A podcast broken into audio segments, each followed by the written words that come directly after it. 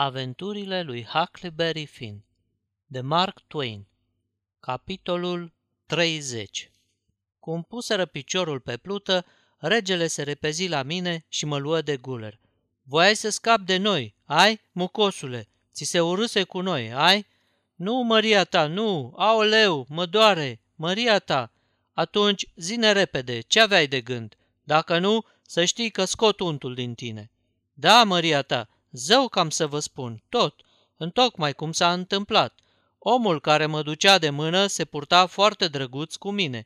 Îmi tot zicea că avusese un băiat de vârsta mea care a murit anul trecut și că doare inima să vază un băiat ca mine într-o asemenea dandana. Și când toată lumea s-a repezit spre coșciug ca să vază sacul cu galbeni, el mi-a dat drumul șoptindu-mi, șterge-o acum, altminteri să știi că au să te spânzure. Se înțelege că am șters-o. N-avea niciun rost să rămân, tot nu puteam fi de folos nimănui și, pormă, n-aveam chef să fiu spânzurat. De ce să mă spânzure dacă puteam să fug? Am alergat într-un suflet până am dat de o barcă. Când am ajuns aici, i-am spus lui Jim să se grăbească, altminteri au să pună mâna pe mine și au să mă spânzure. Și am mai spus că mă tem că matale și ducele nu mai sunteți în viață la ora asta. Mi se rupea inima de durere și lui Jim tot așa. Și de aia, când v-am văzut venind, n-am mai putut de bucurie. Zău, întrebați-l pe Jim, să vă spuie și el.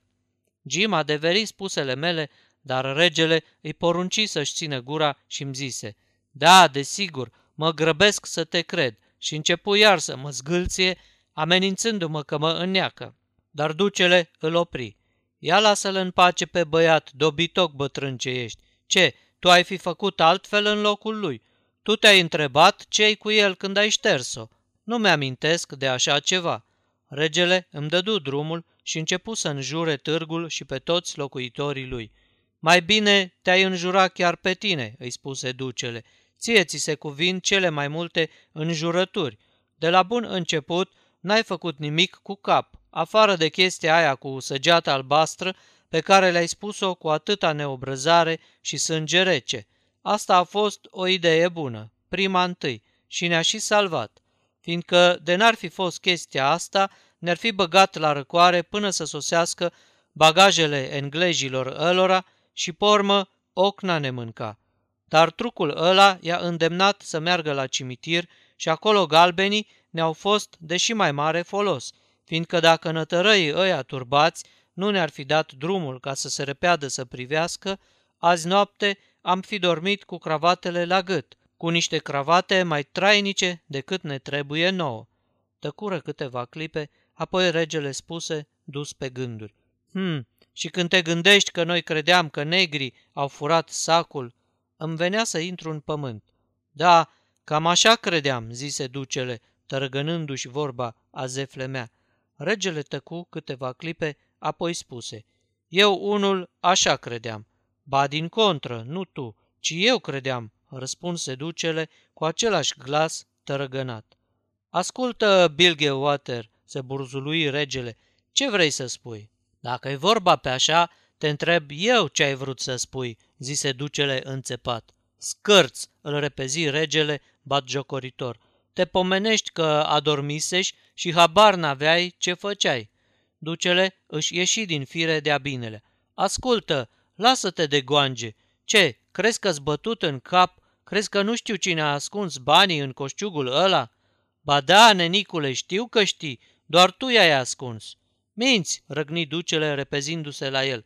Regele începu să zbiere. Jos labele, ia mâna de pe gât, retrag tot ce am spus. Mai întâi, mărturisește că tu ai ascuns banii acolo, cu gândul să te cărăbănești și să te întorci într-o bună zi ca să-i dezgropi și să-i păstrezi numai pentru sufletelul tău. Stai nițel, duce, răspundem drept și cinstit la o întrebare.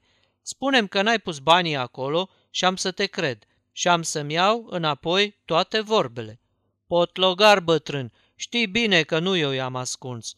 Bine, atunci te cred, da, răspundem la încă o întrebare. Numai una. Hai, nu te pierde cu firea. N-aveai cumva de gând să pui mâna pe bani și să-i dosești? Ducele tăcu câteva clipe, apoi spuse.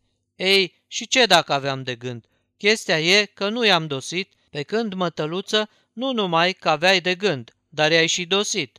Duce, să-mi sară ochii dacă i-am dosit. Nu zic că n-aveam de gând, ar fi să mint, dar tu, adică cineva, mi-a luat-o înainte.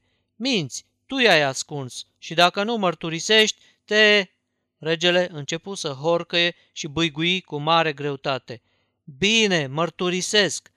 Îmi părea tare bine să-l aud vorbind așa, parcă-mi lua o piatră de pe inimă. Ducele îi dădu drumul. Dacă mai tăgăduiești, să știi că te nec. Grozav de bine îți șade să miorlăi ca un sugaci, ți se potrivește de minune, după tot ce ai făcut. N-am mai pomenit un asemenea struț bătrân care să vrea să înghită totul. Și eu, care mă încredeam în tine ca într-un tată. Cum de n-ai intrat în pământ de rușine când ai auzit că dădeau vina pe niște negri nenorociți și tu n-ai scos o vorbă ca să-i aperi? Mă apucă pandaliile când mă gândesc că am fost așa de neghiob să cred în balivernele tale. Luate-ar naiba, acum văd eu de ce mă tot zoreai să acopăr deficitul. Voiai să pui mâna și pe gologanii pe care îi câștigasem cu minunea regească și cu alte socoteli ca să-i înhați pe toți. Păi, bine, duce, îl întrerupse regele cu sfială, sclifosindu-se. Tu ai spus să acoperim deficitul, nu eu. Gura, ajunge cât ai vorbit, îl repezi ducele.